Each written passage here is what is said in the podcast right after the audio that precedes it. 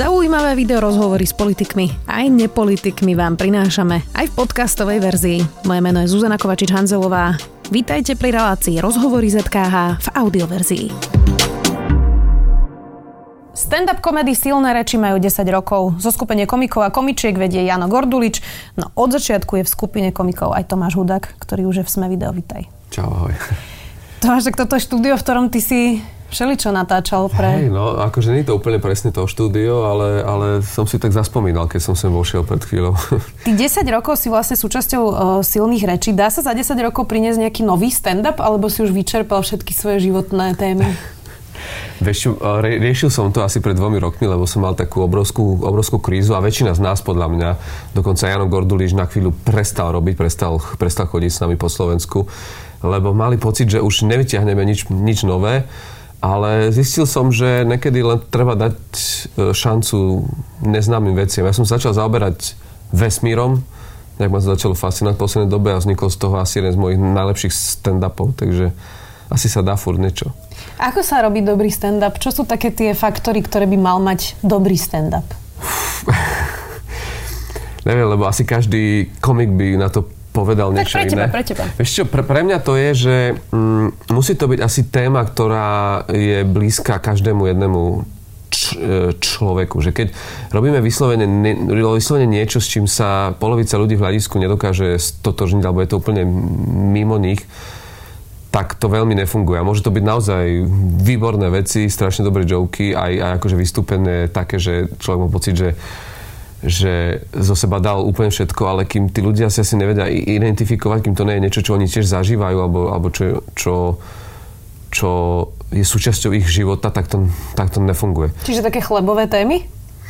A nemusia byť ani, ani chlebové témy, ale musí to byť vnútorné niečo, čo proste človek zažil alebo, alebo pozná. Poviem napríklad práve s tým, s tým vesmírom, že není to úplne téma, ktorá by, hej, že keď to človek nejak nerieši, ale keď to vieš stiahnuť proste na to, že že zrazu to len urobí, že čo by si ty urobil, keby že stretneš mimozemšťana, tak tí ľudia vlastne nad tým sami začnú v svojich hlavách pohľadom toho vystúpenia zrazu rozmýšľať, že vlastne fakt, že keď tu pristali, čo by som robil a ty keď im dávaš tie možnosti, tak oni sa v nich zrazu vedia nájsť, že áno, toto by som bol ja, ale, ale musí, musí, to ísť, musí to ísť smerom k ním.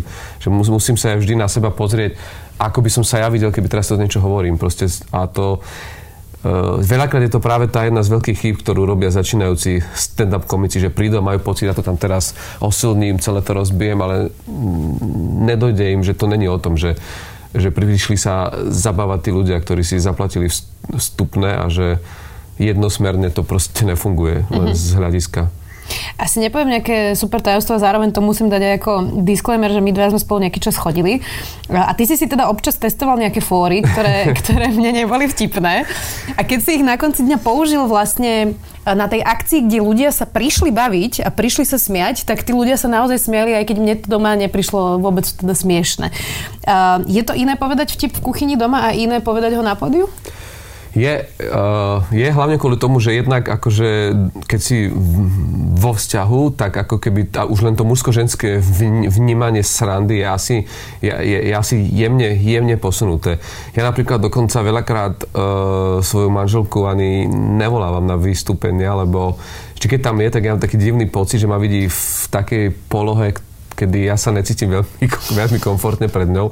Ona potom zvykne hovoriť, zase sa strapňuješ, že Ježiš Maria, že a ona ma stále tlačí zase do... Mne sa páčia tieto veci, prečo nehovoríš o týchto, toto máš strašne vtipné, keď to doma rozprávaš a potom tam prídeš a čiže je, je, je, to, je to ťažké, ale niekdy si to človek musí otestovávať. Akože ja ju mám tiež ako taký referenčný bod, že a, ale väčšinou skôr ju testujem na to, že či už je toto moc, že či to už je za hranicou alebo nie. No a presne na to sa chcem ďalej spýtať. Pamätám si raz, že si dal uh, vtip o uh, Demitrovi.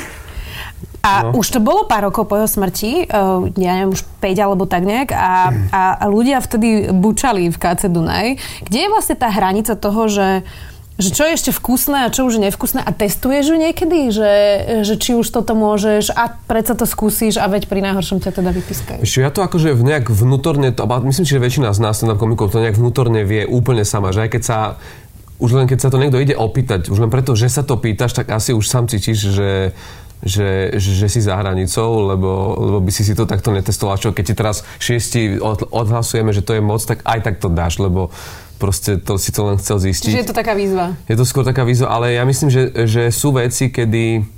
Neviem, ja som napríklad naozaj, že mám veľmi veľmi, veľmi posunutú hranicu toho, čo sa môže a čo nie.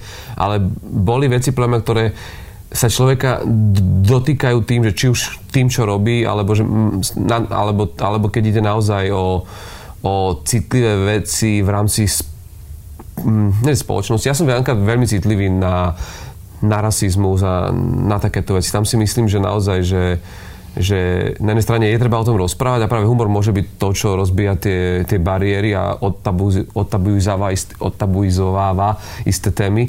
Ale na druhú stranu je strašne za tým veľakrát vidieť, že kedy je zámer len urobiť blbý for a kedy ten humor naozaj slúži aj proste na to, že, že nás to má niekam niekam posunúť. Mi sa páči, v Amerike s tým strašne, strašne dobre fungujú a strašne dobre s tým vedia robiť stand-up komici, pokiaľ ide o, o rasizmus, že keď niekto dá joke, že ako dlho trvá cesta z mesta do, domov Belochovi a hoci komu inej proste rasy, tak keď tam niekto dá joke, závisí pod toho, že od toho, či ťa, či, či ťa zastavia fízly, je podľa mňa strašne dobrý joke kvôli tomu, že poukazuje na nejaké... On poukazuje mm-hmm. proste na to, že týmto ľuďom sa proste hen toto deje, mm-hmm. že s tým majú problémy, ale, ale keď, keď to je len samoučelné, že, že len si urobiť srandu z toho, že niekto vyzerá inak, správa sa inak, tak proste je to... Čiže taká sofistikovanejšia sranda aj o stereotypoch. Áno, no, akože teraz bolo veľké halo pri Gotovi a tomu som ja absolútne proste nerozumel, lebo God sa stal tak e, majetkom nás, vš, nás všetkých z, vlastne za tie roky a on na tom aj sa, akože sám proste dlhé roky robil, že pracoval na tom, aby bol v každej domácnosti, aby bol naozaj, že ako sa vraví už zľudovelý národný hrdina a že zrazu proste jednoducho na to musia byť ľudia pri, pripravení, že že tým pádom je rovnako aj predmetom vtipov a fórov a tam som ja nevidel ani jeden vtip, ktorý by podľa mňa bol zlý alebo bol začiarov. Ty si z veľkej rodiny, máš 6 súrodencov, ty si najstarší, si z Čane e, pri Košiciach. Ako ti to pomáha e, pri stand-upe, že si z východu a z veľkej rodiny? Čerpaš z toho nejakú inšpiráciu? Čerpám a hlavne paradoxne, akože ono to je, e, pre mňa to je naozaj taký, že icebreaker. Veľakrát, keď som, e, lebo v poslednej dobe sme začali naozaj, že veľa chodiť so stand-upom po Slovensku a do takých miest, kde možno mm, sme predtým, predtým nechodili, lebo naozaj ľudia sa chcú baviť a volajú nás aj na miesta, kde, kde človek môže očakávať, že fú, ako to príjmu, navyše ak na tom ešte náhodou nikdy v živote neboli a strašne funguje to, keď e, niekto zistí, že vlastne toto nie je niekto, kto sem prišiel dávať rozumy alebo nejaká celebrita a tak, ale zistí, že je to človek, ktorý v, vyrastal v podstate v rovnakých podmienkach ako oni, e, zažil rovnaké veci. Ja mám strašne rád veci, ktoré mne, mne pomáhajú ako keby sa zblížiť s, s publikom a to už, už je to, že to, že som naozaj z veľkej rodiny, že keď má človek šiestich súrodencov, tak uh, na Orave to je ako keby som bol na domácej pôde. Čiže ono to naozaj vie, vie, vie, vie, vie, to pomôcť. Zas na druhú stranu niekedy je to také zvláštne, že uh, ľudia ako keby nedokážu uh, absorbovať istý, istý druh humoru, že stávalo sa mi častokrát na východe, že som otváral vtipmi o východnároch a tí ľudia sa urazili. Že nechápali, že aj ty si východne. A, ne, a aj, možno aj keby, to, aj keby to chápali, tak mali zrazu pocit, aha, on už je v Bratislave, už si o sebe niečo myslí takto.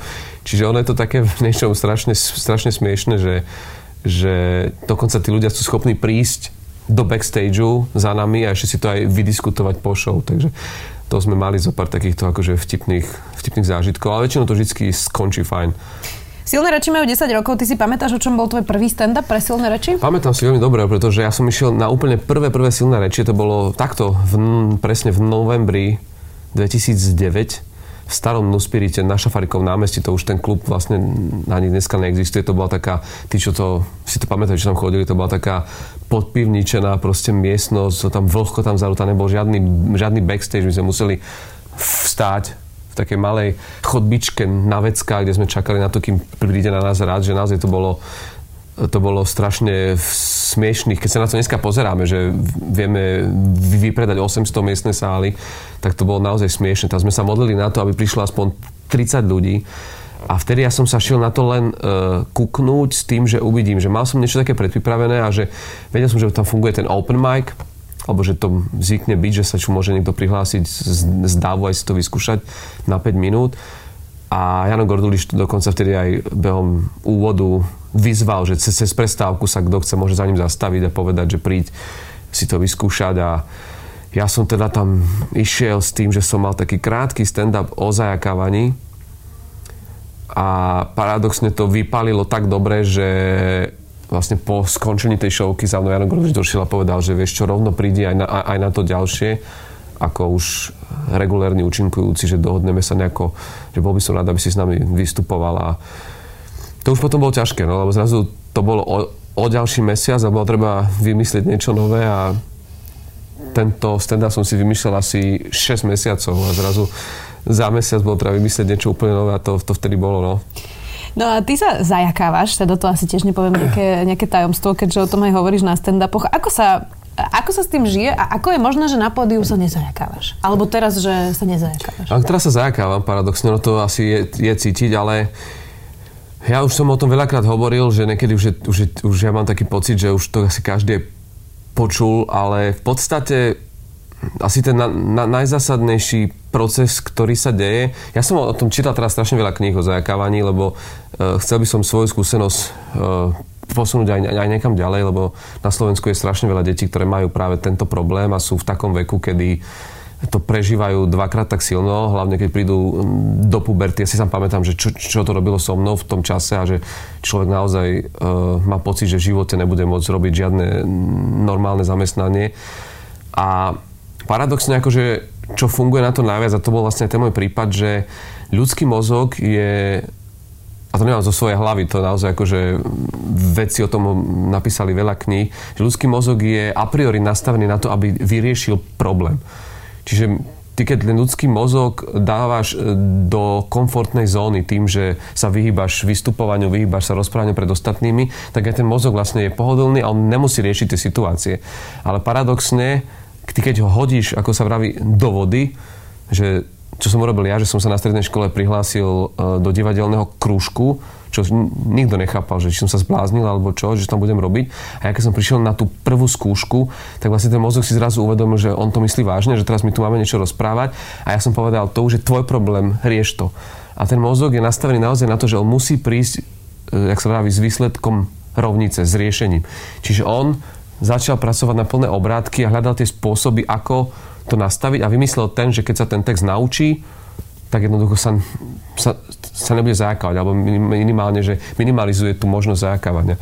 A tak to treba asi robiť, a to nám platí asi úplne o všetkom, že, že ísť proste hlavou proti tomu problému. Takže Skúš, skúšam to stále, no, akože vždy je to výzva. Keď je človek, keď je človek nervózny, má trému, koľkokrát idem na vystúpenie a vidím, že je, u, u, u začiatok môjho stand-upu dám dve, tri vety a vidím, že som sa zákal, že proste, že to nejde, že tu sa zadrhávam, tak vtedy si len vravím, že, že proste vykašli sa na to, že poď skús ešte raz a kľudne zídi dole a znovu si nechať zatliskať a vidí hore, že proste týmto ľuďom je to jedno, že ty, ty sa musíš cítiť v pohode.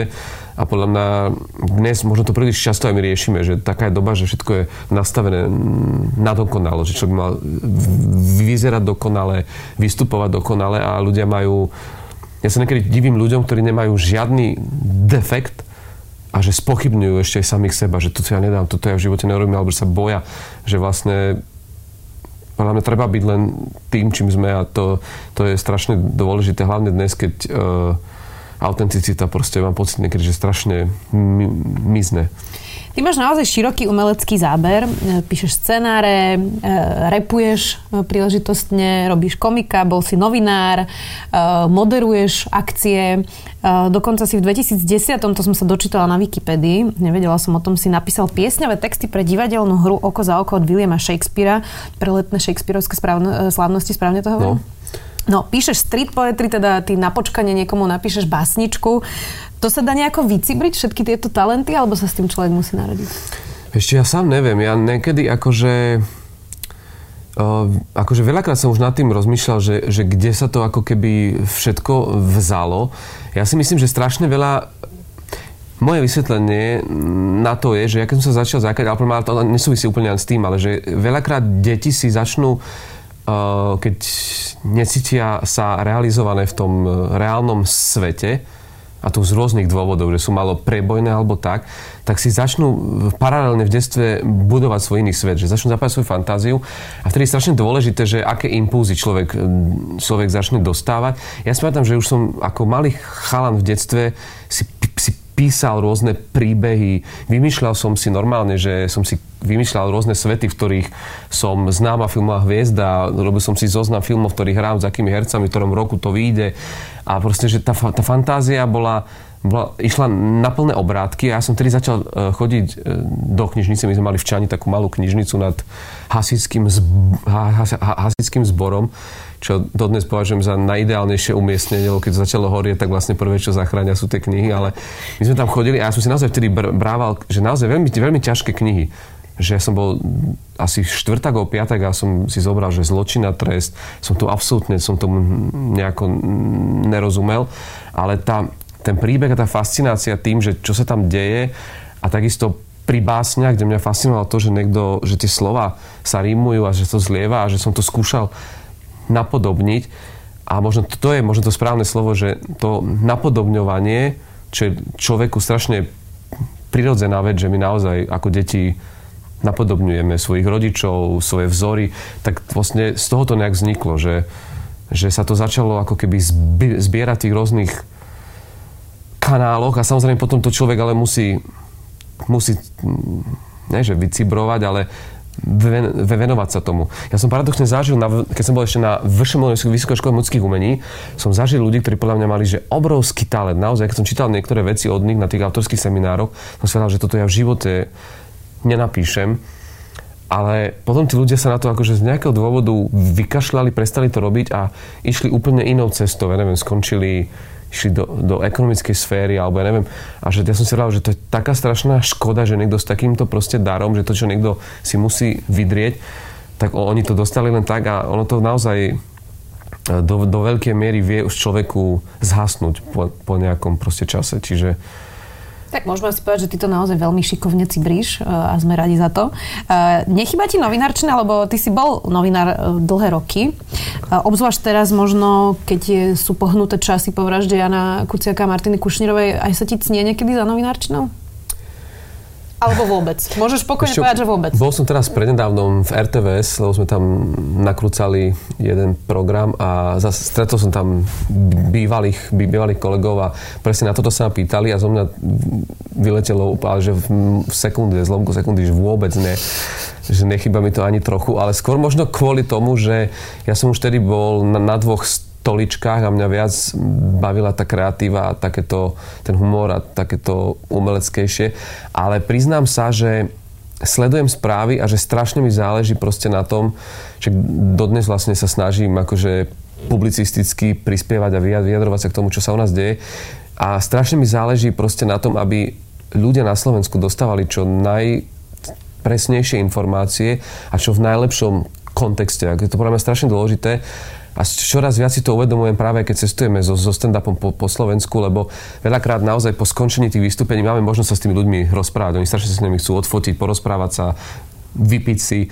A zrazu, ako keby človek cíti, že čo, čím oni žijú a veľakrát si uvedomujem, že oni majú skreslené informácie, ale nie preto, že by oni vyhľadávali e, spravodajské e, weby, ktoré to robia zámerne, ale že jednoducho majú pocit, že sa na nich toho hrne strašne veľa a nevedia si tomu urobiť, urobiť poriadok.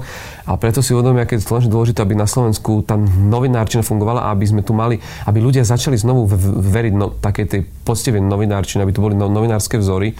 A strašne ich za to obdivujem. Ja mám pocit, že ja by som to už asi takto nedokázal robiť. Hlavne v, te, v tejto dobe, keď sa ukazuje, že koľko špiny alebo čo sa vlastne tu na tie posledné roky dialo, a že to boli práve novinári, ktorí to dokázali odkryť, že veľakrát aj tá policia alebo súdy boli v mnohom zaslepené alebo chceli byť zaslepené a že tá novinárčina vlastne ne, nebytej smrti Jana Kuceka, to, čo sa tu vlastne čo sa tu vlastne spustilo, tak tie ozdravné procesy spoločnosti by sa začali oveľa neskôr a možno by sa nezačali proste vôbec.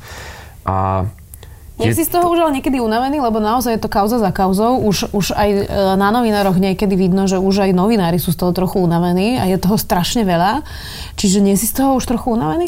Vieš čo, um, ja som si myslel, že, že, že áno, že človek už musí začať tie veci filtrovať, ale dáva si to preč, ale paradoxne mám pocit, že, že proste nie, že ja som vždycky si závidel napríklad e, generácii nad nami, že boli pri novembri 89 a že mohli byť pri tých zmenách, že mohli niečo urobiť pre tú krajinu, nech sa hovorí štát, ale naozaj mohli niečo urobiť pre krajinu, pre spoločnosť, že toto bola ich doba a tu bola šanca a uro, uro, urobte niečo. Ja mám pocit, že túto šancu sme teraz dostali my, táto naša, naša generácia a ja si myslím, že by bolo strašne akože mm, zbabelo od nás že sme toho unavení, aj tak je to veľa, že práve si myslím, že je treba že je treba ako keby uh, sa snažiť tomu rozumieť, čítať to a hlavne nájsť si na to čas, že nenechať na seba prehovárať len tie titulky, ktoré veľakrát akože, že už potom sa nám ani nechce ísť, ísť, do, ísť do tých článkov, lebo je, to, lebo je to strašne dôležité. Že teraz máme obrovskú šancu, ktorú keď, ja si myslím, že keď pre, premrháme, tak nám to bude strašne ľúto. A ja sa priznám, že uh, teraz, ak boli dušičky, boli sme v horách, boli sme na takej túre a zistil som úplne náhodou, že keď sa spustíme trošku nižšie, že dojdeme do, e, do Šťavníka, kde práve je, je Jano Kuciak, on bol odtiaľ, má tam hrob. A som že tak sa zase, idem sa tam kuknúť. A bol som strašne dojatý z toho, že jednak okrem toho, že tam bolo strašne veľa sviečok a tak, že každý jeden človek, ktorý prišiel na ten cintorín, sa, okrem toho, že bol pozrieť na hrob svojich blízkych asi, sa, za, sa zastavil na, na tomto mieste. A pre mňa to bolo také niečo strašne silné, že, že ako keby uh, spol, ja viem, že to je možno aj tá uh, spolupatričnosť tej, z tej obce, ale strašne to vo mne zbudilo takú obrovskú nádej, aj takú chuť proste robiť niečo aj v, to, aj v tomto smere. A myslím si, že uh, tak ako veľa pre nás urobili novinári, tak tak teraz my ako spoločnosť sme niečo dlžní novinárom a že myslím si, že taká vízia pre ľudí všetkých, že aby sme sa mali vedieť novinárov zastať a vážiť si ich robotu a vedieť ich aj podporiť. A to ne, neplatí len ako keby, že tu, lebo sme na pôde denníka sme, ale podľa mňa je strašne veľa novinárov, ktorí robia aj takúto prácu možno v tých lokálnych malých komunitách, kde to není až tak vidno a kde sa za nich nemá kto postaviť, ako v tomto prípade si nejaké silné vydateľstvo alebo tá, tá komunita, ktorá sa, ktorá sa pozná. Čiže uh, je to proste na nás. Pôjdeš voliť? Pôjdem, pôjdem voliť. Vieš uh, už aj koho? Vieš čo, neviem. Ja sa priznám, že um, mal, mal som tom jasno možno ešte nejaké obdobie dozadu, ale teraz som si tak uvedomil, že uf, že tak sa deje strašne veľa vecí a ja sa, ja sa priznám, a možno to asi väčšina z nás má takto, že sme dlho boli nutení voliť menšie zlo a že už pri, chvala Bohu, pri posledných troch voľbách, prezidentských, eurovoľbách, sme zrazu mohli ako keby konečne voliť to, čo chceme. A strašne by som sa nám teda všetkým prejel, aby sa to, aby sa to u, u, udialo aj pri týchto parlamentných voľbách. A ja si myslím, že teraz tá loptička není na našej strane, na strane voličov, ale že naozaj kurník šopa na strane týchto politikov, tak by sa mohli spamätať a začať niečo robiť preto, aby všetci, ktorí pôjdu voliť, a už jedno koho budú voliť, tam naozaj mohli dať ten hlas bez toho, aby mali pocit, že zase raz musím oklamať sám seba alebo, alebo sa prikloniť k niečomu, čo mi není a však myslím, že oni všetci vedia, o kom hovoríme. Tak. Asi to teraz dal normálne ako výzvu na kameru. Tak lebo je, lebo je to dôležité. Ja si myslím, že ja už myslím, že my voliči už nevieme viac spraviť ako to, že prídeme k tým urnám, tak nám dajte normálny výber.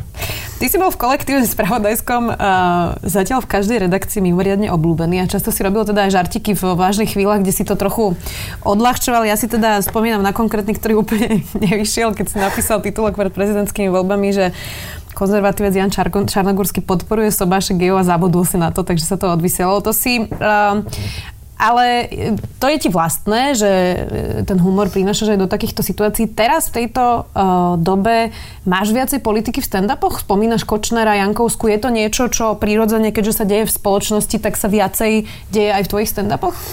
Hej, je, je to tak. Niekedy dokonca mám taký pocit, že či to už není moc, že či sa nesnažíme na tých ľudí akože toho vysypať príliš veľa. ale všimám si to ako trend aj u, aj u ostatných stand-up komikov. Konec koncov však Jano Gorduriš robí svoj ťažký týždeň, že sa tomu akože dosť venuje, ale naozaj uh, Gulík, Jakub Gulík, ktorého mám ja veľmi rád práve preto, že že sa snaží ako keby robiť takú osvetu aj v tomto a dávať tie veci na, na dať, ja tomu hovorím, že dať tak o poschodie nižšie, že on ich dokáže tak prispôsobiť tým ľuďom a ja si to veľakrát dovedem aj na, na, na mojich stand-upoch, že aj veci, ktoré sa zdajú byť zložité, sa dajú zrazu cez ten humor vy, vysvetliť oveľa jednoduchšie. My dokonca, dokonca te, te, teraz práve s Jakubom e, Gulíkom ideme na takú dvojmesačnú túr pred voľbami kde chceme ísť práve do viacerých miest Slovenska a ideme robiť ako keby taký humorno-zábavný program o kritickom myslení, o tom, ako pracovať s informáciami, na čo si dávať pozor, ako sa nenechať nachytať hoaxami, ale aj pokiaľ ide o politikov, ako vedieť odčítať to, že kedy nám sľubujú reálne veci a kedy nám sľubujú nereálne veci. Mm. A pri, pri, pridalo sa k nám naozaj veľa, veľa fajn ľudí, e, e, či už ide Osama Marca, ktorý však píše aj pre SME, e, Kupko Goda, ktorý, ktorý roky sa venuje odhaľovaniu proste hoaxov a chceme vyťahovať z regiónov za, za zaujímavých hostí. A podľa mňa je to strašne dôležité, že, že práve humor sa v poslednej dobe ako keby stal aj platformou na komunikovanie týchto politických vecí. A podľa mňa ľudia to chcú. Je to naozaj vidno, že my práve na tento humor dostávame obrovskú spätnú väzbu od ľudí. Keď hovoríš o spätnej väzbe od ľudí, je nejaký rozdiel medzi publikom v Bratislave a publikom, ja neviem, v Tvrdošine, v Revúcej, v Rímavskej sobote, už kamkoľvek chodíte? V hrubých črtoch nie. Ľudia sa chcú baviť a jedno, či sa prišli baviť e, na Orave, na východe alebo tu na Bratislave. Paradoxne uh, nás vie prekvapiť to, že ja napríklad ja som sa strašne bál uh, tým, že som vyrastol vo veriacom prostredí a veľká časť môjho humoru sa venuje aj tejto téme, tak na Orave som bol tak, som to strašne malo, mm, malo dušičkou vyšiel pre tých ľudí. A paradoxne práve tam tým, že tí ľudia úplne po, po, e, dopodrobna poznali tie veci, ten kontext, tak sa na tom dokázali strašne baviť. Ale podľa mňa strašne bolo dôležité to, že ja som, to, ja som tú skúsenosť nezhadzoval. A nezhadzoval som ako keby vieru ako takú, že, že skôr išlo o to, že z vlastnej skúsenosti poukázať na isté veci, ktoré možno aj my veľakrát robíme zle, alebo nie sme schopní si ich uvedomiť pri rozmýšľaní za hranicami proste toho náboženstva. na tom, lebo napríklad Ricky Gervais e, si robí vlastne úplnú srandu z viery a v podstate ju absolútne hejtuje a zhadzuje, ale ľuďom to príde vtipné. Áno, ale že ja napríklad práve, že mám veľmi rád tie jeho, tie jeho veci. Vieš, ono to závisí. Ja uh, sa musím priznať, že a neviem, či, neviem, či som to takto na verejnosti ešte vôbec niekde deklaroval, ale ja som vlastne sa z veracieho človeka stal skúsenosťou ateistom. Uh, čo je veľmi ťažké práve v tomto prostredí, lebo máš kamarátov, ktorí sú z veriacich rodín a zrazu nevedia, ako sa zrazu k tebe majú správať, lebo však on zdieľal tie veci s nami, chodil s nami do kostola, čo sa zrazu, zrazu stalo. A je to strašne dôležité vedieť to odkomunikovať a hlavne nemá ten pocit, že som niečo zradil. Že veľa ľudí sa zničia úplne vzťahy len vďaka tomu, že niekto už nevie, ako sa má k tomu človeku zrazu, zrazu, zrazu začať správať. A pre mňa je to obrovská skúsenosť aj v dnešnej dobe tých tzv. kultúrnych vojen, že že to neznamená stáť na, na opačných, um, opačných barikádach, keď má človek iný názor, alebo keď v živote uh, dospeje k úplne inému svetonázoru alebo východisku filozofii, ako sa díva na tento svet. Lebo akože sú dve také základné body, ktoré na tom svete máme, že v istom momente na túto planetu prídeme ako zo, z, hluku, z hluku bundiek až, až, až po tých 9 mesiacoch vyhúkneme a v istom momente z tohto sveta odídeme. A všetko medzi tým je vlastne na každého najlepšej voli to vlastným rozumom pochopiť a snažiť sa nájsť v tom celom š, úplnom nezmyselnom šialenstve, ktoré nám môže pripadať, že pre Boha sme tu na pár rokov a zrazu zase zmizneme, že nájsť v tom zmysel a ja neupieram nikomu žiadne právo, že akým spôsobom a k čomu on, on dospel, ale tá, ten obrovský rešpekt a e, to, tolerancia tomu by mala fungovať oboj strany. Myslím, myslím pocit, že mám taký pocit, že sa tomu stále ešte len učíme, že, a, pra, a obzvlášť na Slovensku, naša spoločnosť v tom má taký chaos, lebo my sme dlho fungovali ako silne kresťanská krajina a vlastne my sme s ateizmom ani nemali nejakú skúsenosť. Tak ako sme dlho roky fungovali ako čisto biela krajina, ktorá nemala skúsenosť s, e, s cudzincami, a už vôbec nie cudzincami z rôznych exotických proste e, destinácií, kedy aj vizuálne zrazu je ten, je ten rozdiel obrovský, ale je to strašná výzva. A ja si myslím, že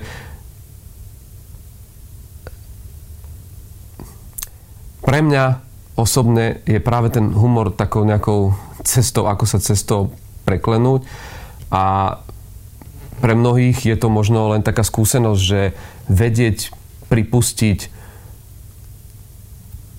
aj ako keby, že existenciu úplne iného pohľadu, pohľadu na svet keď raz tomu dospiem, ja, ja by som bol za to strašne vďačný, pretože ja tieto e, jazvy a rany v spoločnosti, som na ne strašne, strašne, strašne citlivý.